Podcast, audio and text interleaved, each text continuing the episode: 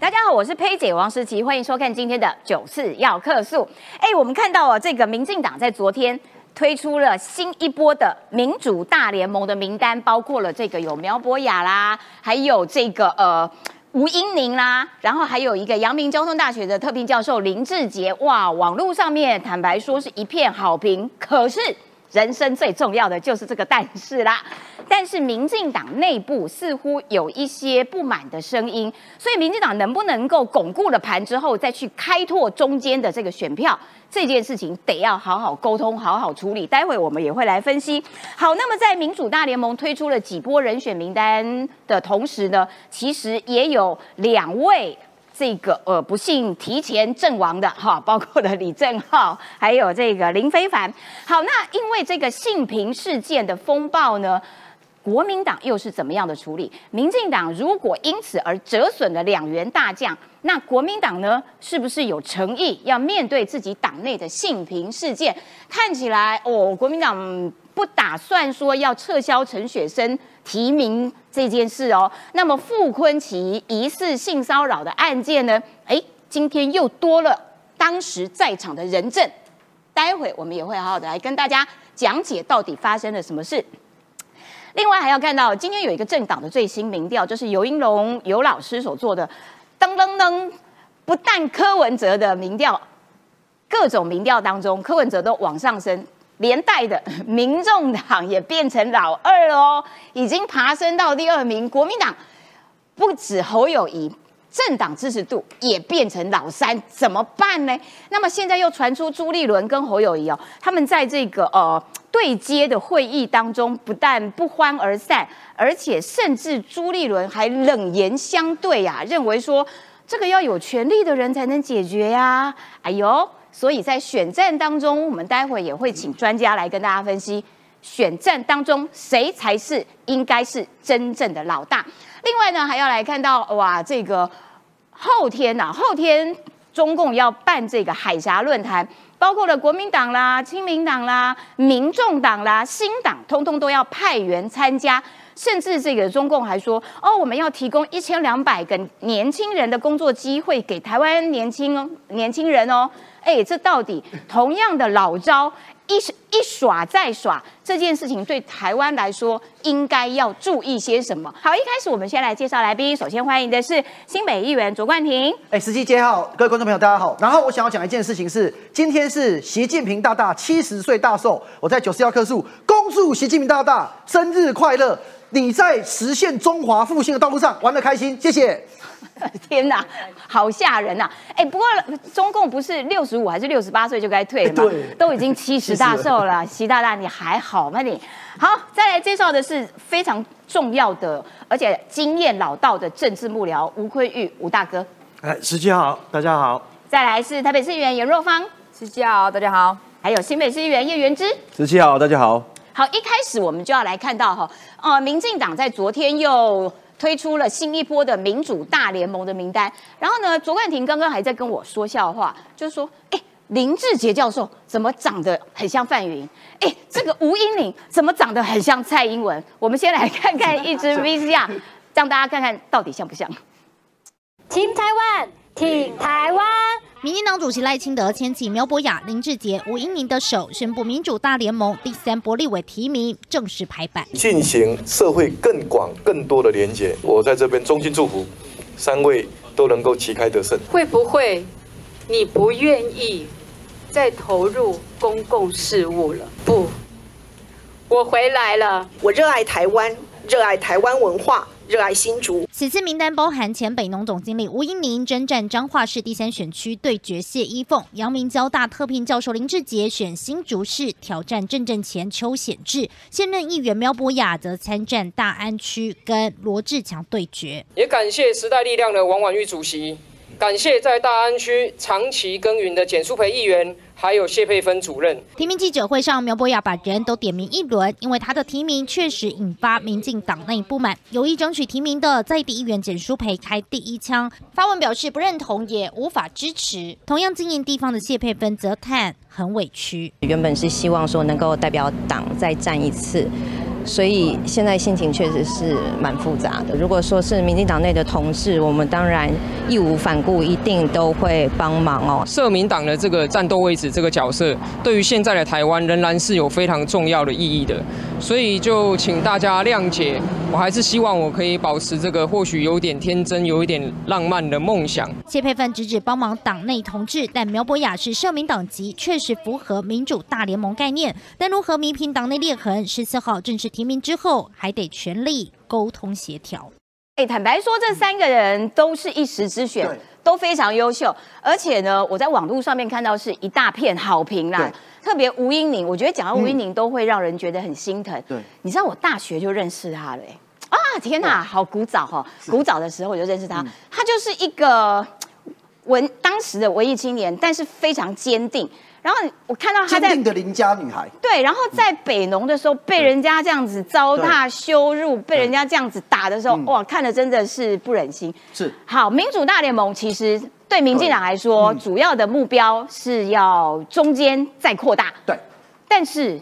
党内能处理好吗？哎，实际姐，这个一开始问题非常尖锐哦。我们从民主大联盟开始讲好了。很多人问赖清德主席这件事啊，哎哎，你干嘛这么坚持要推民主大联盟？其实赖主席讲的非常清楚了，这是一个要三跨啦，希望能够跨世代、跨领域、跨党派。嗯，那我讲实话哈，跨世代其实就年纪不同。哎，这个感觉比较单纯。跨领域，哎，你看到嘛？呃，林志杰他是教授，他是学法的。哎，吴一宁是农业专业的。哦，对。然后呃，那个呃阿苗是法律，然后也有工程背景，也有各种土木各种背景的候选人。跨领域感觉没这么困难。可是其实最难的是第三个叫跨党派，这件事情难嘛？可为什么赖主席一定要做？嗯，其实这两天赖清的主席有出来讲的非常明确。第一点嘛，就是说。世界各国现在民主联盟之间都在努力的各种合作。那我们国内自己的选举，而且立委的提名上面，我们可不可以做到打开政党的藩篱？我们能够让大家感受到说，我们除了民进党里面优秀人才以外，很多。非民进党的，甚至说是有党的人才，也可以纳进这个民主大联盟。这第一点。第二点就是说我刚才讲的，民世界民主国家都在干这件事情了嘛？那我们可不可以透过选举的过程，也让大家知道说，台湾也在打造这个民主大联盟？不只是世界各国在做这个自由民主的联盟，台湾自己的选主也在做这件事情，让自己民进党的本位主义可以少一点。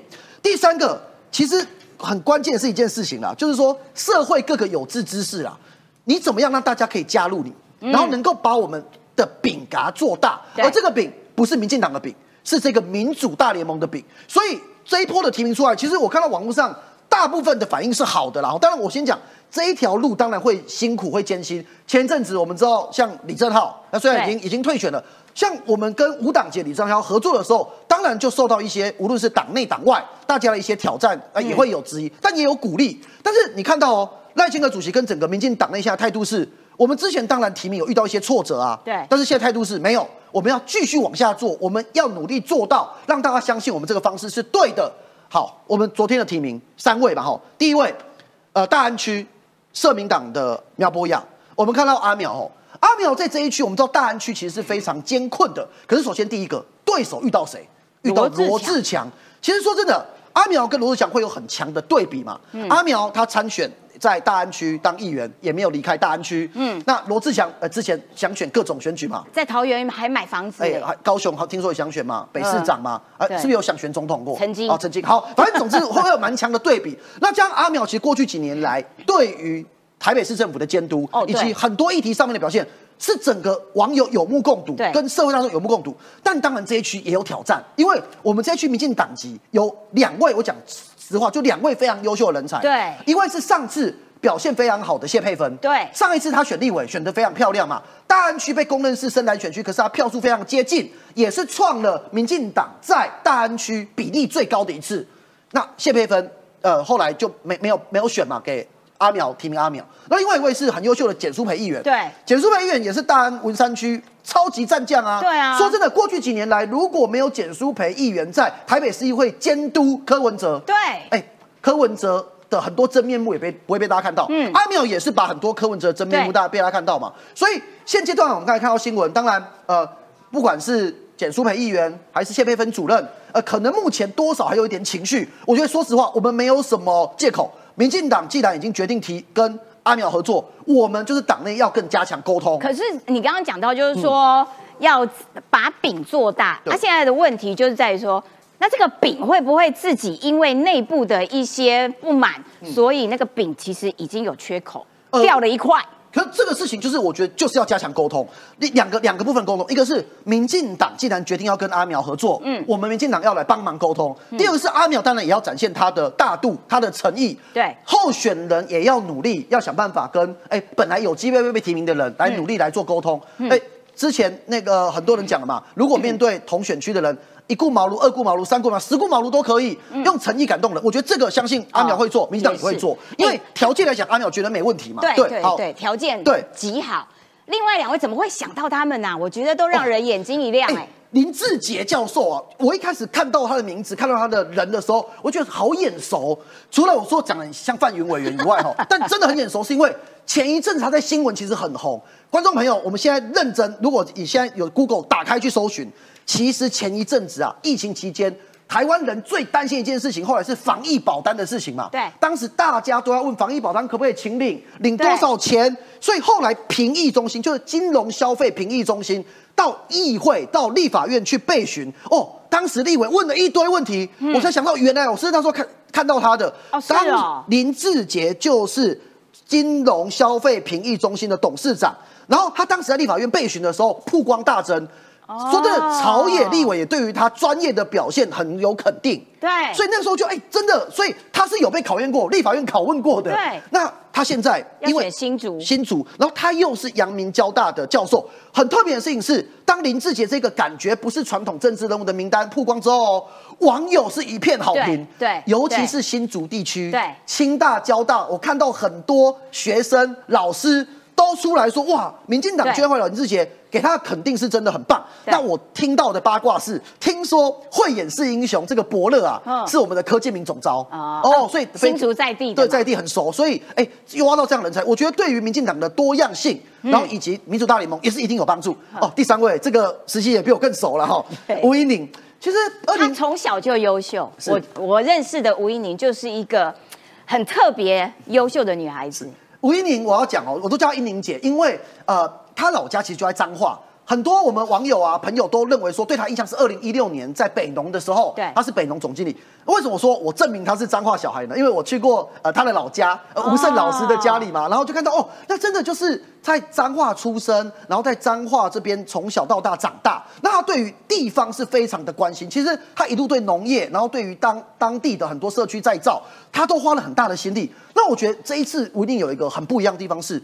很多人觉得他在北农事件中受尽的，不管是柯文哲啊，甚至呃呃一些国民党人的欺负，但是他还是勇敢的站出来，而且告诉大家说，他愿意把他过去的经验奉献给自己的故乡。所以我觉得昨天苗博雅、林志杰跟吴宁这整个出来的评价是好的。好，非常谢谢冠呃这个冠廷，而且吴一宁说哦，很多人都以为他不会再出来，但是他觉得为了台湾没有什么退却的理由。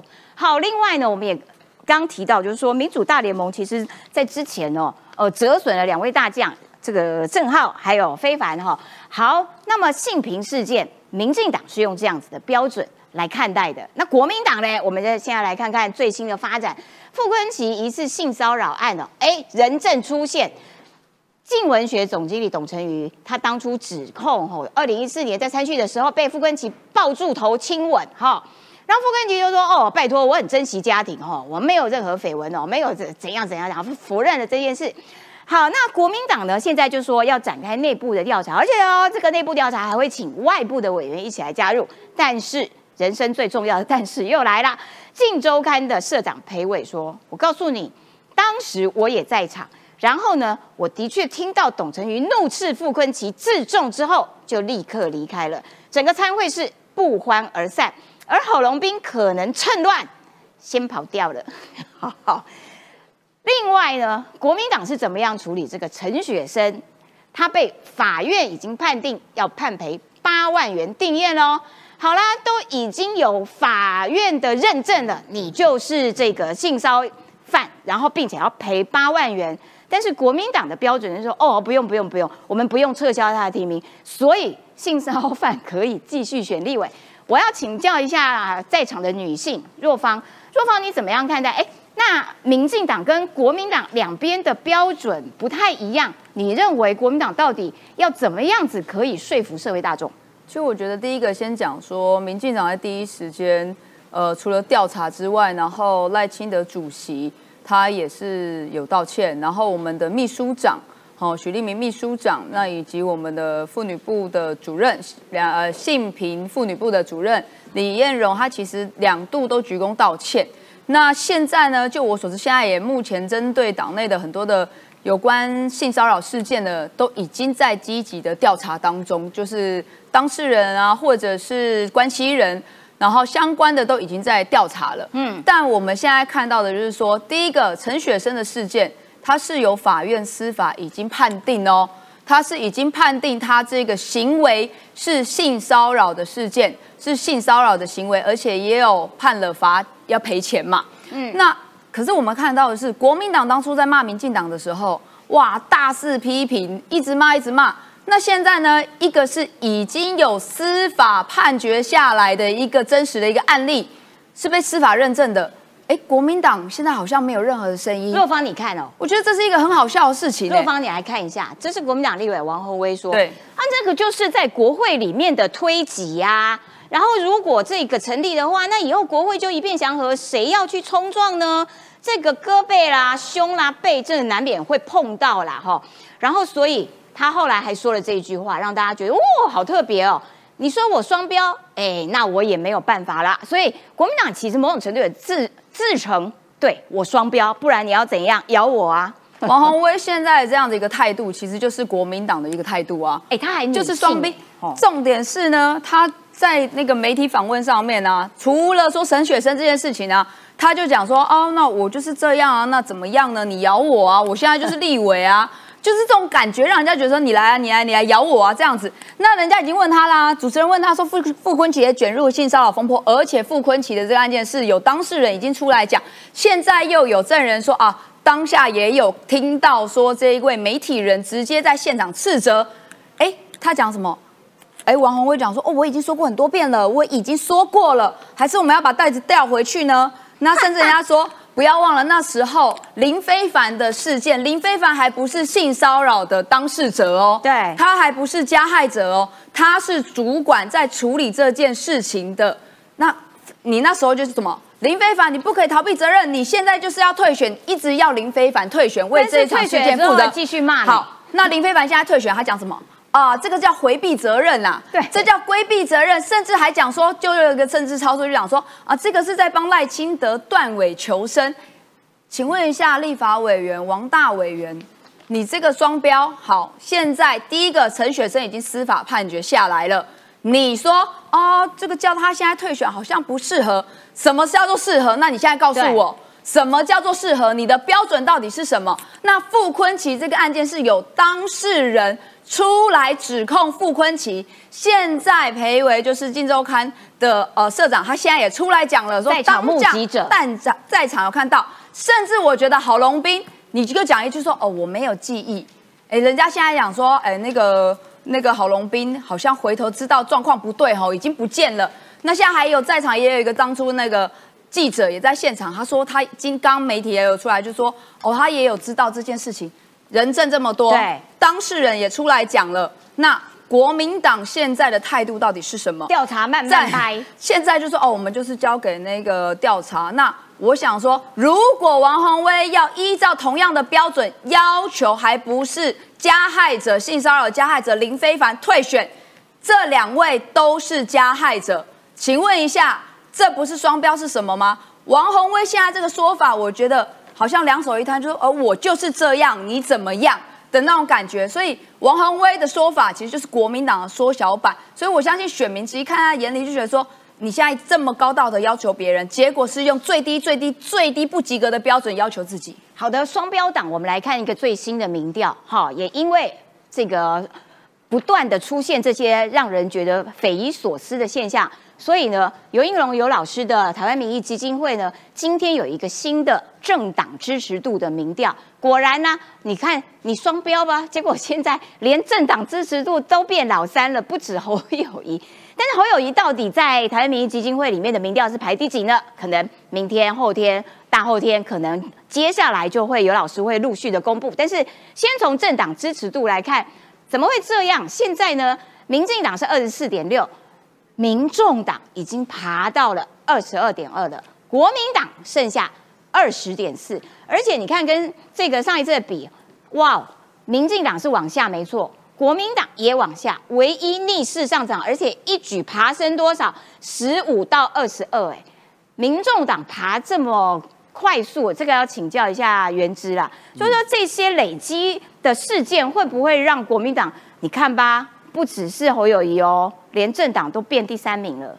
嗯，因为现在国民党提名候选人之后，这候选人就跟国民党绑在一起了。嗯，所以国民党如果说变比较差的话，候选人变比较差；候选人变比较差，国民党也会变比较差。但是反观甩锅给侯友谊啊？不是，反观就是说国民党强，国民党强，候选人会强，候候候选人强，国民党也会强，这是联动，是切不开的啦。嗯，所以这个当然国民党背后有带三。我觉得当然是要正视一下这个民调的问题哈。但但是我觉得。因为现在所公布很多民调是网络民调，我不要去挑战说那个民调到底它的科学数据啦。但是网络民调跟我们现在一般做的抽样民调就是不太一样，因为网络民调可以灌票。然后我今天早上那个我们的智库的执行长柯志恩啊，他是有公开讲啊，他是说现在坊间有很多内幕啊，说什么国民党内参民调侯侯友已经第三了啊，又什么下跌几趴，他说那个完全都不是事实，真的，对他讲的。他说：“真实，他看过。那你知不知道国民党内部的民调到底是怎样？根据柯志恩的说法，因为他执行长，以他没看过，讲他没有没有，他有看过。他说根据他的内参民调，侯友谊就是第二名啊，就是没有还是第三过。那他说他为什么不能公开呢？因为他说这都内参的嘛，这内参。”没有，本来就没有要把它当做一个策略民调。可是现在很多民调都策略民调啊，就是有一点想要去炒作侯友谊第三名这件事情，就让侯友谊被看衰嘛。你看今天早上，你是说戴立安的吗？也没有，我没有特别指谁啦。因为因为现在有一个危机是什么呢？像今天早上罗志强啊，嗯，他在接受媒体访问的时候，他直接说了，他说他不是主张说一定要投给投给国民党的候选人啊，嗯，他要投给。有办法去做政党轮替下架民讲那个人呐？啊，换句话说，你看罗志祥都公开讲哦。哦天哪！对啊，他有公开讲，他如果说他的意思就是意思说，如果科批第二名的话，他愿意支持科批嘛？讲白就是这样。虽然他是国民党，他愿意投民众党。那怎么办？所以如果罗志祥这种声音在国民党成为一种主流的话，那侯友宜民调他一定要想办法变，就是维持第二，甚至要变成第一嘛？这就是一个危机嘛。所以，但我觉得说。我认为没有那么悲观呐，因为我觉得现在是选举还有七个月，那侯团队现在还在重组当中啊。六月一号成立工作室嘛，那现在又要纳很多人进来嘛，像以前什么陈国军啊什么，现在都陆陆进来嘛，然后也会听说也会找另外一批发言人进来啦。那所以应该是会重组，好不好？然后再来就是大家看那个幼儿园的事件，确实一开始是很。如果假，因为民进党就是要把这个事情操作成一个政治斗争嘛，所以像发言人哈，发他们有一个不是周冠廷，不是周冠廷啊，另外一个女性的哈，你们因为不在现场，我就不要点名了。昨天公然讲说，那个家长四月多就带小朋友去验，验出体内有巴比巴比妥六十四耐克，他说这就是体内这个就是喂毒啊，这明显被喂毒。那但是专家就出来打脸啊，就是说，哎，拜托一下好不好？第一个那个检验的结果六十四后面还有夸胡负哎，负就是阴性的意思，不是。第二，不是负是零检张明威已经在节目上都有讲过，他是不是专家？你只听张明威，不听别人的嘛？林毅然医师是不是有讲？你只想听你想听的嘛？你只想听你想听的嘛？你也只想听想。拜托你们要老实说好不好？拜托你不要只相信你想听。是零，应该是零，不是六十四零。第二，衣服部有讲说两百耐克以上才是阳性。这衣服不讲，这是你们的人了吧？那六十四哎，六十四离两百很远吧？所以这明明就是阴性的嘛。那硬要讲说被喂毒嘛？所以这就是炒作嘛。是有一点这个会误导大家的认知，就是说这种东西其实应该是要零检没有没有两，所以没有是两百，不是不是，尤其是小朋友，它有干扰因素，有因它为什么会有一个只是因为会有很多干扰因素，也许没有，但是会被验出来有干扰因素，所以会有个两百当做一个临界点，那个是专家讲的嘛？你可以问你的招明威嘛。所以我觉得这个民进党刻意就是为什么他明明就是这可以去查，我查说我知道原之要讲什么，原之就认为说，其实这件事情哦，都是因为民进党要做不是没有没有，你不能这样。下结论。我要讲是说，明第一个出来骂赖清德要赖清德道歉的是侯友谊啊，不是我要我要讲我要讲就是说，这个事件本来就是民进党本来就是有炒作，这个结果到底怎么样，其实还不知道有没有喂毒？难道真的是幼儿园教保员去喂毒吗？拿个毒给小朋友吃吗？是这样吗？侯友宜是这样说的啊。还是怎么样？可是民进党从头到尾就一直讲喂毒喂毒喂毒，因为侯友谊说居心叵测的教保，侯友谊讲是六月八号嘛，那民进党是从所以他讲了就不算民进党是从六月初就一直在打这个东西的嘛。所以侯友谊自己讲的，侯友谊应该是所以民进党颇为认同，所以六月八号才这样民进党炒作 造成社会恐慌，然后现在又怪给侯友谊说是侯友谊社会恐慌是家长很然后担心张宏张宏禄在一开始讲说四月的时候。原之已经把那个前后我没都已经我没有，是因为严国芳很怕我讲话一直打断我了，不是我讲的是有一点你讲的根不是我本就是乱讲，你才乱讲误导，你才乱讲，知不知道林检出如果今天是你的小孩嘞，你在你不要在你能够容忍你的小孩身上有六十四风吗？度好不好？好那么没风度，们结束这个话话。题，不要再吵架了哈。主持人要维持这个秩序。我做一个结论，我觉得原之有一点把时序给拉在一起了。因为呢，如果是民进党先讲说哦这个事情啊恐慌啦、未毒啦等等的怎样怎样，那可见侯友谊应该是颇为认同，他也认为应该是这个方向，否则他不会在六月八号的时候说对，就挺力挺了，就觉得哦，教保员这个居心叵测，竟然做出这种事情，要听牌好，结束这个话题，我们来看，我今天有一个这个上报的独家报道啦。我们今天没有要谈的胃药，因为呢，叶元之就会开始拉，所以我们来看一下，呃，待会也要请岳元之来讲说，呃，这个独家报道是说。迟迟没有办法整合郭韩爆争执的冲突，朱立伦冷对侯友谊称，必须要有权力的人才能解决。上报就说他们掌握了权威的管道啦，就是之前侯友谊呃这个后呃没有跟郭台铭和韩国瑜会面互动，好，最后是。郭台铭临时取消行程，韩国瑜人在国外没有办法回台。然后呢，侯莹幕僚跟朱立伦幕僚在某次会议的对接上面，直接起了严重的口角争执。侯莹幕僚当场不讳言的质问：“哎，你朱立伦说要允诺提名之后会帮忙侯处理摆平郭韩的整合啊？为什么侯主动联系后还是没有办法跟郭韩两个人见到面？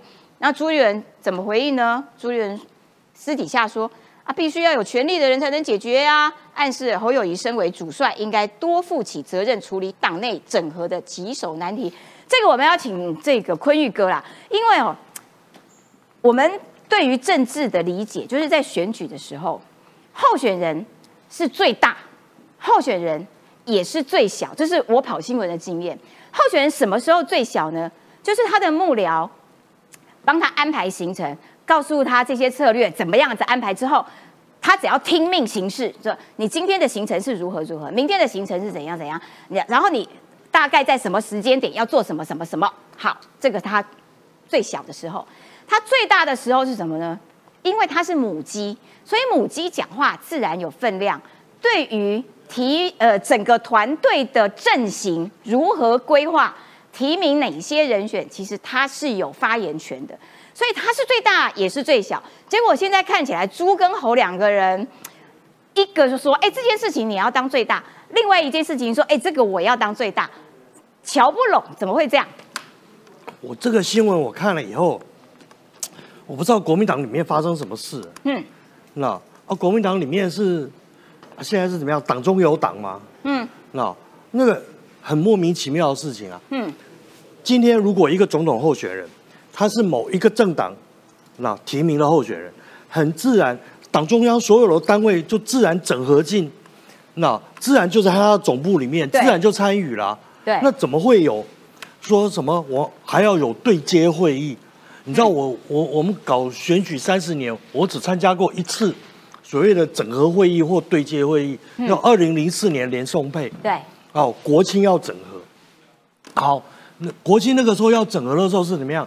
连送配一确定，三天之内各部门，那组织部对组织部，亲民党组织部对国民党组织部，然后国民党文宣部对文宣部，嗯好，那时候国民党也没有搞清楚，连在那边也没有搞，还还搞不清楚说没有确定了哈，嗯。说他的文宣部到底要要谁来掌握，嗯，他就先派了谁来呢？派了朱启，我们这边也没有确定文宣部要谁掌握，我们就先派了刘文雄。哦，哦，我们三天之内就已经先开了对接会议了，哎、大家就瞧一瞧。这，还是两个政党哎，两个政党，哦。我们三天之内就已经开始开对接会议，后来各方的人士慢慢慢慢确定，大概一两个礼拜之后，大家就尘埃落定了，啊，就开始要运作，而且它有各种层次，两个政党中间它还有各种层次的会议，对。比如说大头对大头的，嗯，好，就是就是这个候选人，好，党主席、秘书长，好，这几个重要人物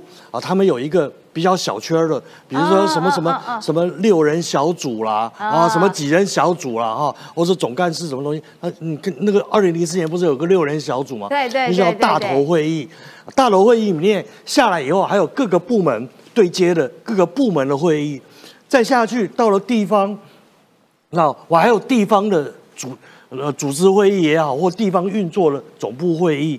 好，除了这个以外呢，那每一天早上，那这个呃亲民党带了他的幕僚，嗯啊、秘书长带了幕僚，国民党的秘书长带了幕僚，在国民党十二楼那有一个每一天的舆情会议。哦，那好个是秘书长层级带队的，他带队，带队下面有包含什么呢？包含比如说文宣部门的，啊啊，包含发言人，包含党团干部，啊啊，然后这个全部都过来，共同作战对，嘛。然后对。那个七点半之前。好，就要把所有的资料，前一天的那个什么，然后我们这种上节目的哈，全部都要整理好。对。好，然后我们这个每天早上报纸那个那个那个那个舆情要整理，今天可能会发生的议题，全部都要整理好，七点半之前都要送到党中央，然后送到党中央以后，然后这个大概八点钟左右，这个会议就召开了。召开了以后，然后八点半到九点钟之前，然后会议的结论跟今天对于哪些议题要怎么反应，全部都打成。东西，巴拉巴拉，九点钟就已经送到各个单位哎，手上两个了。政党的合作都得要这样，都这样子他是同一个政党，同一个政党 好我不知道他为什么会搞到这么复杂。嗯，那这显然这个两个人中间，呃我这样讲好了，这个光是看到这一条新闻，我就觉得国民党说要去什么蓝白河，要去整合其他政党，整合什么嗯呃非绿大联盟，那根本是笑话。哎，你自己党内的两个人，你都没有办法整合了。对好对，而且你们两个人还不是刚刚认识，还不是不认识，你们已经在新北市已经合作多少年了？对，哦，他的团队跟你的团队怎么会有那么多不合，那么多稀奇古怪的东西？而且大家不要忘了，这又是一个问题，跟那个幼儿园的事情一样，那很多事情不是说你有做没有做，现在是什么时候了？五月十七号就提名了，对，现在是几号？6月十五号已经过了一个月一个月了，你过了一个月了之后，你这个两个团队说还没有办法，然后整合各个部门没有办法就位，人对人都没有办法接上去，啊，你们在干嘛？这个这根本就不是一个竞选组织应该做的对，步调嘛，没错你的步调整个就有问题了。那你说这个仗要怎么打？那他根本就打不下去。的确，就是这这场选战，自己家人跟自己家人在吵架，使得无法整合这件事情很怪，这也难怪哈、呃，前蓝委惊爆，朱立伦展开换候的第一步，为什么呢？因为嗯，接下来接管选务恐怕是已在发生中喽，这是邱毅讲的啦。邱毅是说，朱立伦名正言顺的接管侯友谊的选务，几个朱家军哦，这些老将顺势进入侯阵营，掌握关键的权力，这应该就是朱立伦换侯的第一步吧？接管大小选务，架空侯系人马的权利。好啦，所以国民党内其实不断的，时不时就会出现是不是要换侯，是不是要换侯这样子的声音。但是侯友谊刚刚今天早上在脸书上 PO 了一个文，最危险的地方我来站，我希望国家可以永远在，人民可以安全安心过好生活。哇，他每一句话我都可以吐槽哎、天哪！他最后是说用生命顾中华民国，打死不退。所以你们不要再讲换侯喽，我打死不会退的啦。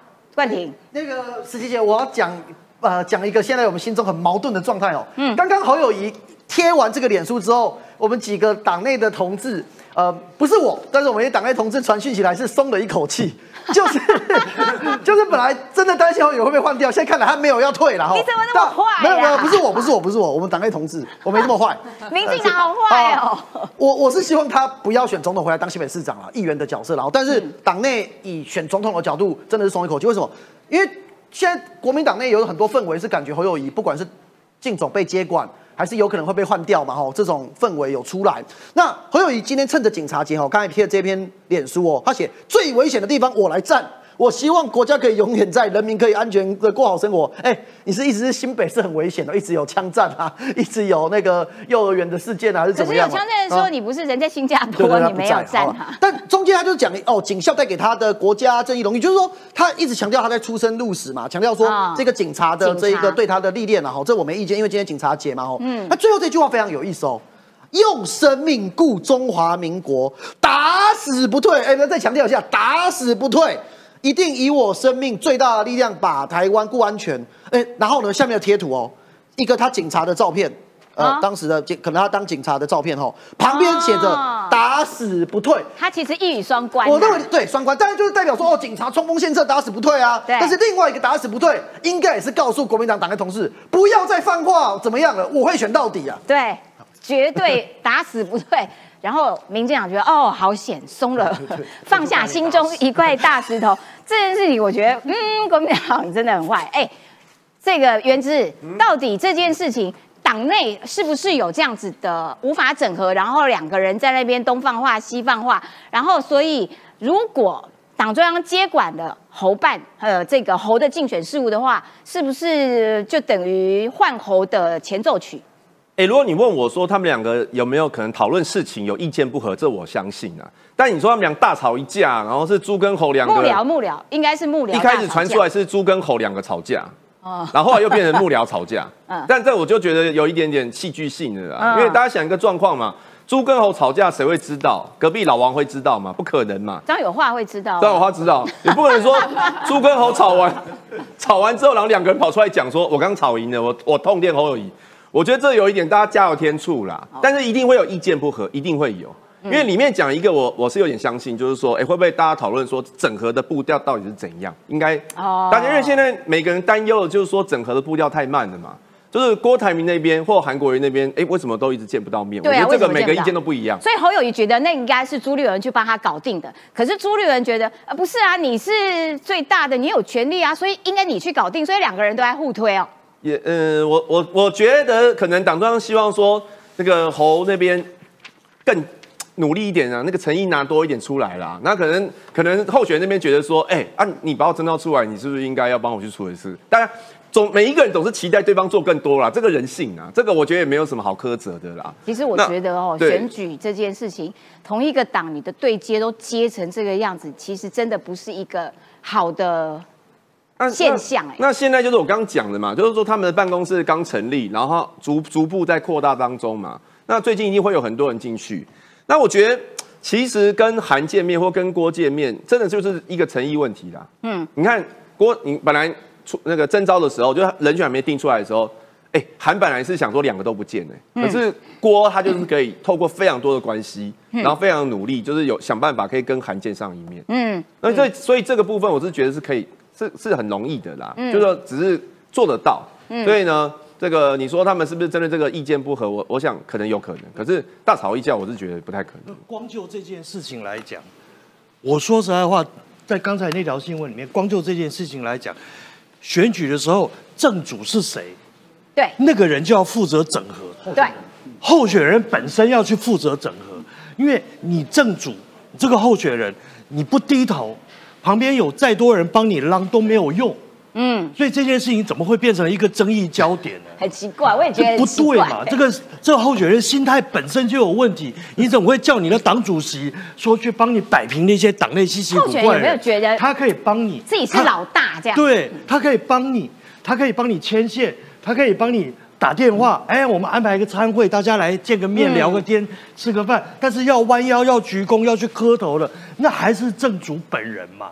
所以我觉得这件事情里面啊，其实其实就是有某一咖，那觉得嗯哎啊啊，现在我是老大啦，好，有那个老大心态在那边，你们都应该来帮我你不帮我，你要帮谁啊？那那才是真正的问题。哎、我我要插播问一下原之，你知道韩国瑜哪一天生日吗？韩国六月六月十三哦，还是十七？他礼拜六生日，六月十七。所以啊，你要不要建议侯友谊，他生日的时候就去送蛋糕，还喂他吃蛋糕？因为侯友谊对徐立农就是这个样子的。哦，啊喂徐老爹吃蛋糕，有没有？这徐老爹他就是去新北送给市民啊。他送给韩国瑜啊，因为我需要你韩国瑜的支持，他就去送生日蛋糕，然后帮他唱一首生日快乐歌。啊，这样子不是画面出来就啊整合了整合了，OK 了 OK 了，你看跟韩国瑜见到面，而且两个人还共吃一个大蛋糕，那你要看一下韩国瑜有没有空啊？你是要约啊，哦也是要约啦，对。好的，所以看起来并没有这样子的计划啦哈。好然后，所以在这个过程当中，同一个党里面看起来党中有党，互相对接，对的不是很顺利。最开心的就是柯文哲，柯文哲去拔庄了，结果呢，他昨天在嘉义，结果呃巧遇了国民党的立委参选人。其实这种画面哈，哎，这位国民党参选人，他他两只手还比赞哦。不止出现在嘉义啦，其实也出现在柯文哲前几天到新北议会，呃，新北市，呃，新北的议会的拜访。然后呢，就有一些国民党的议员，哇，就是亦步亦趋，有没有？脸上堆满了笑容，跟在柯文哲的身边。就是小鸡其实都会很敏感，小鸡会看哪一个母鸡帮助我比较多，所以现在看起来蛮多小鸡都跑到柯文哲旁边去跟着这只母鸡，说不定啊，反正我就两边都买保险嘛，双母鸡对我小鸡来说可能更安全一点，这对国民党来说其实是伤的，但是民众党的这个柯文哲哈，哇。现在因为太开心了，我第二名，而且呢，我好看起来好像把老三甩在后面，讲话越来越大声。你看小鸡也都靠过来啦。他上馆长陈真汉的专访的时候说：“我告诉你，我要选上，我就是找这个黄国昌当法务部长。”哇，黄国昌也很蛮开心的啊，真的吗？他真的这样说，谢谢谢谢。然后呢，柯文哲还直接哦，哇，这个不但要去质问习近平，你说啊，九二共识是什么之外。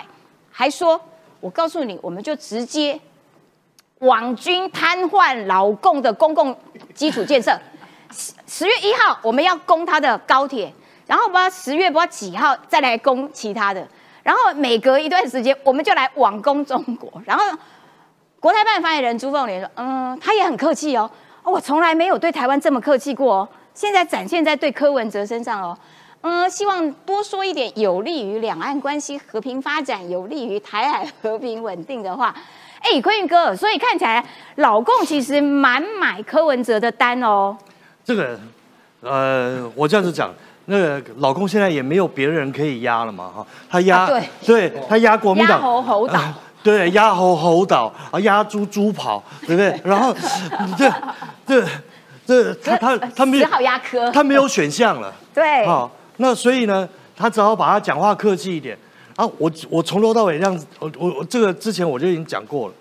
科比一讲这个东西，我大概就快崩溃了。好，为什么快崩溃了？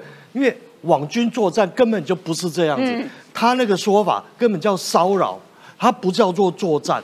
好，我们这样子为什么叫骚扰呢？嗯我们就拿俄乌战争做标准。嗯，俄乌战争的时候，在开战前，然后开战前，然后事实上，二零一四年就是这样子，俄军就先有各种的网络作战、网络破坏啊，植入木马城市，哦然后 DDoS 攻击，然后瘫痪苏那个乌克兰所有的政府的网站，瘫痪它的通讯设施啊，瘫痪不掉了，就用炸的，它的通讯塔什么。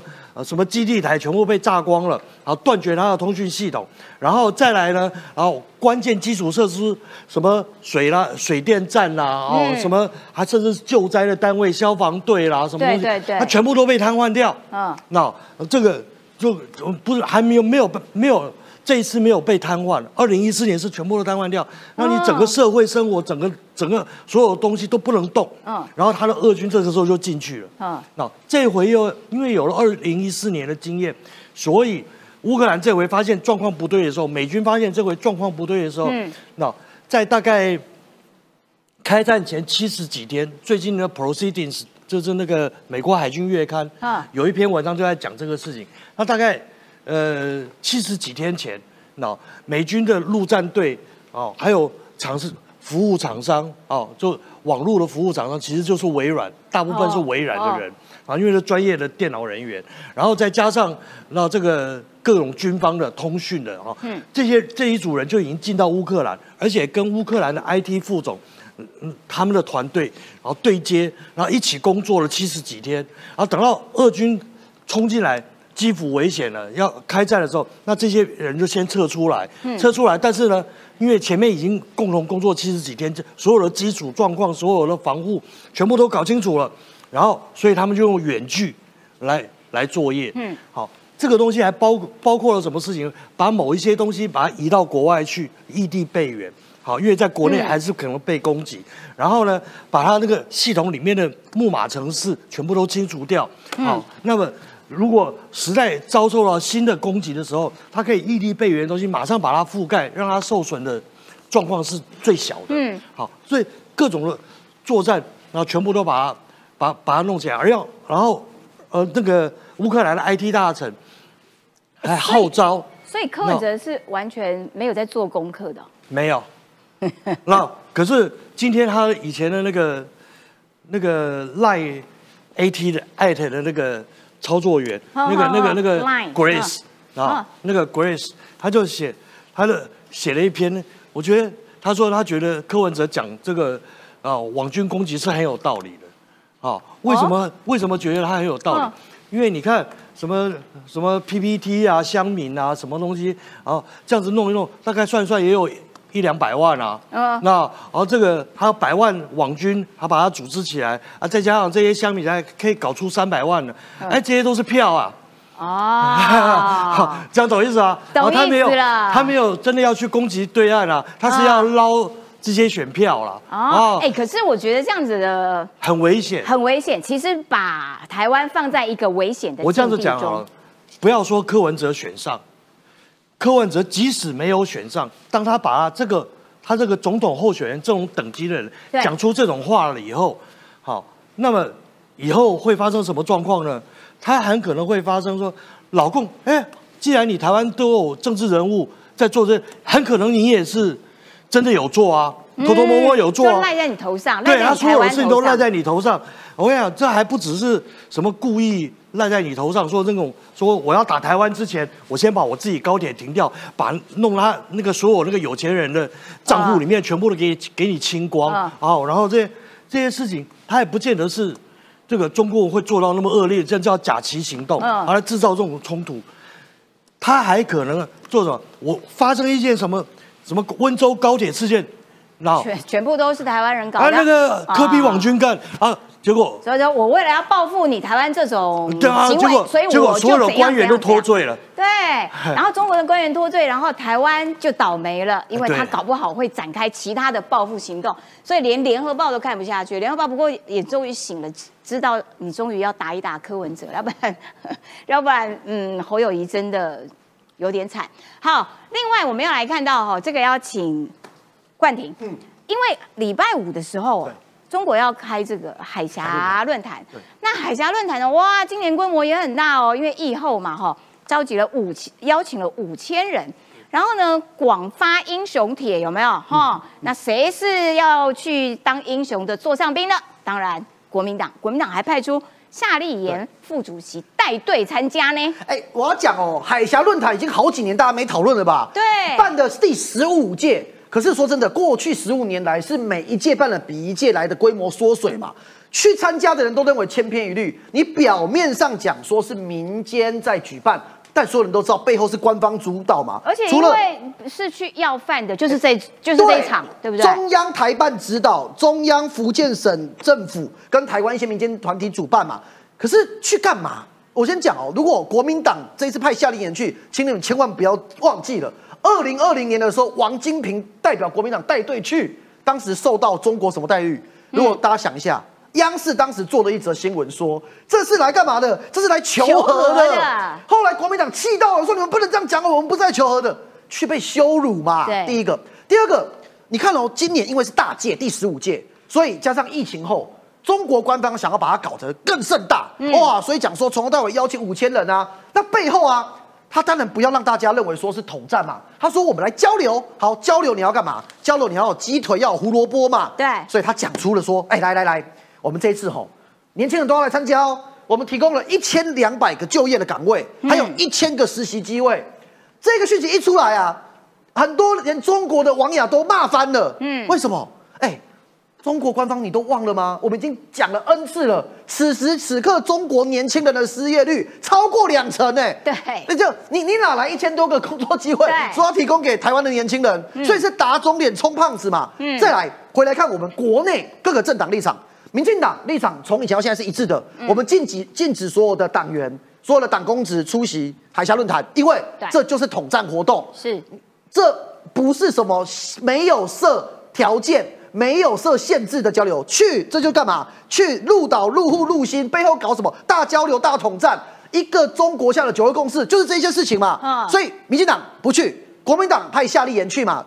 中国啊，官方朱凤莲很有趣哦。中共讲出个端倪，我本来以为民众党没有去，结果朱凤莲居然朱凤莲居然跳出来讲说：“哎哎，我们这一次啊，来自台湾的新党啊、亲民党啊、五五五党团结联盟、民众党等台湾政党代表，通通都去了。”哇！这个讯息一出来之后啊，民众党马上跳了。民众党说：“没有没有没有，我们不是官方去，我们没有收到网络或实体邀请函，我们是有同仁呐，是用个人的身份啊，然后经过报准后前往。”哦，民众党就是这种我觉得很烂的，对，双面人，两面手法。你知道台湾人听到任何主要政党去参加海峡论坛是被统战，这已经是十五年来大家都知道什么情形了。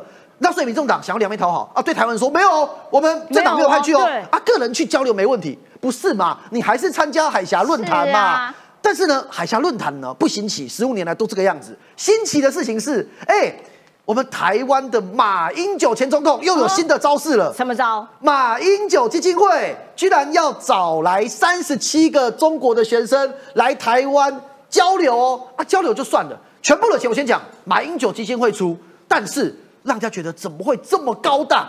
平总共哦，预计九天八夜走哪些地方？两蒋陵寝嘛，吼，台中歌剧院、南投日月潭、花莲泰鲁阁，这 OK 啦。了解一下台湾，然后呢，呃，清华、北大、复旦、武汉、湖南五所大学啊，本来五十名啊，现在三十七名。但关键是，现在居然媒体报道传出九天八夜哦，哎。九天八夜，我们观众朋友如果在台湾玩，都几几几几万块，应该可以玩得很好了吧？绝对不可能超过十万吧？结果居然总花费高达五百万台币，平均一个人要十三万五千元。什么什么东西呀？哎，台湾九天八夜要十三万五千元。哎，可我先讲哦，全部由马英九基金会负担。这证明有两件事：马英九基金会真的很有钱，赞，好棒哦。第二个是。真的对中国学生超好的，一个人十三万的钱，全部由马英九基金会出，媒体报道的，不要说我乱讲的。所以这个直逼高档旅行团的团，哎，这这个是住一定是六星级，吃一定是米其林。刚才那几个几几个县市，我们大概都点得出是哪几间饭店的哈。哦，所以我觉得真的是对中国学生真的超好，交流到这种程度，我觉得真的是服了你了。三十七个人，九天八夜，五百万，而且。这些学生谁可以来？你觉得他们是自由自由啊？我想去哦，我想报名就可以报吗？这当然要经过老共的审核，通过了，老共说可，你才可，不是随便的人都可来的。那所以原之短短的讲一下啦，就是这些事件对对于国民党来说是好事还是坏事啊？马英九这样子搞，一个人十几万的团费哦。我觉得没也没什么不好啦。我真的对，因为现在两大家氛围是两岸要交流嘛。那当然，民进党会一把这个事情讲成说什么统战怎样怎样，但是我觉得台湾人要对自己有信心啊。嗯，你跟对岸交流，其实是把我们坚守价值传递给对岸啊。他们来了之后，看到台湾的富足，看到来台湾的民主社会可以有那么大的活力，打开电视看到大家在骂政府，他们会觉得说这个地方才是他们向往的制度嘛。哦，是哈。他他他在大陆，他觉得哎，我连上个网我都要翻墙哎。我连看电视我都要，对不对？我觉得原之很可爱，就是就是很单纯，就是一个单纯的政治工作真的，因为民进党都是觉得啊，好可怕哦，那个只要接触我就会被吸过去，然后好像是他统战我，我觉得就是想要改变中国这件事情，大概全球已经进行了二三十年，有被感化吗？有被影响吗？所以我觉得啦，就是不要在那边天真的幻想，不可能，不可能因为招待说哦，我给你吃米其林，我让你住六星级，然后他们就突然间觉得，嗯，我们也要民主化，中国也要民主，爱上宝岛台湾，对我自由民主，推翻习近平这样。对，要请教一下若芳，哎，怎么看待这些事情？还有就是说，其实中国对台湾来说一直都不友善啊，他们不断的，他们并没有因为透过这样子的交流，而对于台湾放弃他们过去的立场嘛。包括了说啊，他这个他们坐搭飞机来台湾要填那个入台证啦，或者是说啊，这个我开餐厅，但是我就是不要卖你台湾人，他们对台湾的敌意仍然是深的啊，怎么可能可以改变他们嘞？我觉得呃，第一个应该是他们，因为他们不管是新闻或者是他们政府要传达给他们人民的想法，因为其实就是只有政府讲的才算，然后所以就一直洗脑，一直洗脑。然后他们现在除了洗脑他们自己国内的人民之外，现在要去洗脑全世界，后来发现大家一直危机一直一直起来，因为他们的侵略世界各国吼，其实一直都发现。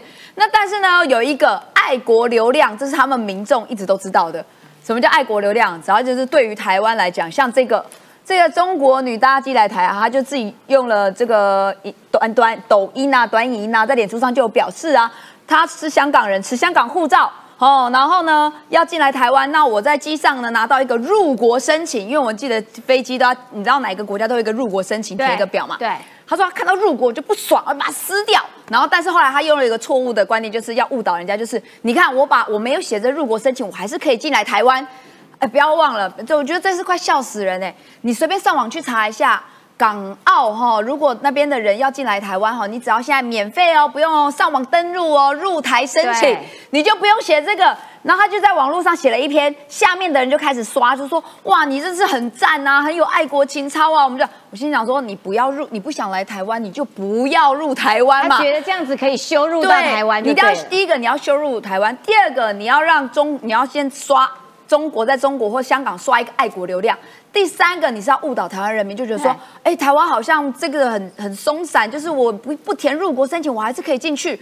错，没有，他其实早就在网络上就已经登入了这个入台申请，早就填好了，而且免费哦，不用钱哦。所以我们现在跟所有的小粉红讲哦，好，欢迎你来台湾，但不要忘了叫中华民国。那其实他知道说这个流量开始下面被刷一排，就是说啊，他们的小粉红开始给他赞啊，给他申请啊，就很就给他棒棒啊。这个还有一个，我也觉得这很好笑，因为其实我们大家都知道，做生意大家就觉得人和，然后其实做生意的人其实都会觉得说，那我少谈政政治。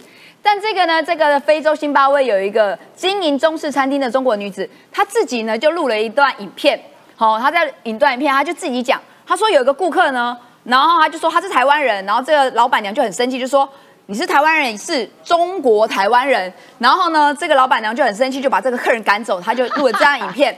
那我也有去看这个影片，这个影片从头到尾都是这个老板娘自己讲，其实没有那个女顾客，我也不知道那个女顾客到底哪来的。然后她就开始拍她自己的店内装潢啊，然后啊就是啊好，就就就拍她内部啦。然后下面的小粉红就开始刷一排，就说对你就是要这样爱国情操，哇，马上给他就对了，就是给他刷好多那个赞呐、爱心呐，然后就说祝你生意兴隆，大家就是要去吃这样子的爱国的餐厅。我觉得中国的小粉红真的很厉害，还有这些中国人，就是我用羞辱台湾，然后表现我的爱国流量，然后赶快 PO 网路，然后重点他不止这一支影片，他隔天还在 PO 一支，嗯，再说感谢网友的支持，大力的给我赞赏，我觉得真的厉害。但是我觉得这个就是让大家知道说，中国人是一个超级没有民主素养的，就是你用你刷你啊对于中国的爱，然后来贬低台湾。但是全世界现在大家都知道，说台湾跟中国是两个不一样的国家。那你除了你的政府的打压，你的军事武力，那甚至呢，你现在就是要洗脑变成说啊，你看我们中国人到处都在不欢迎台湾人，台湾就是中国台湾，要不然你就不是。我就觉得这是一个呃刷爱国流量也不需要这样。如果你真的可能生意不好。可以用别的方式来促销，不需要这样贬低台湾哦。对我，我也怀疑他可能就是因为生意不是那么的兴隆，所以他必须要靠这样子的很幼稚的行为，然后来炒作一波情操，对，来炒作一波，提高他的这个餐厅的知名度，真的太幼稚了啦。所以我是觉得国民党真的不要想说啊。像马英九讲的，透过交流啊，他们就可以呃这个接收到我们的民主啊，他们也会改变，他们没有改变，大家都想改变他们，但是他们就没有要改变，因为习近平要当皇帝，他今天已经七十大寿了，而且他的任期是打算一直延续下去，所以他没有要改变。各位，好啦，今天节目时间到啦，非常感谢各位的收看，明天同一个时间，拜拜。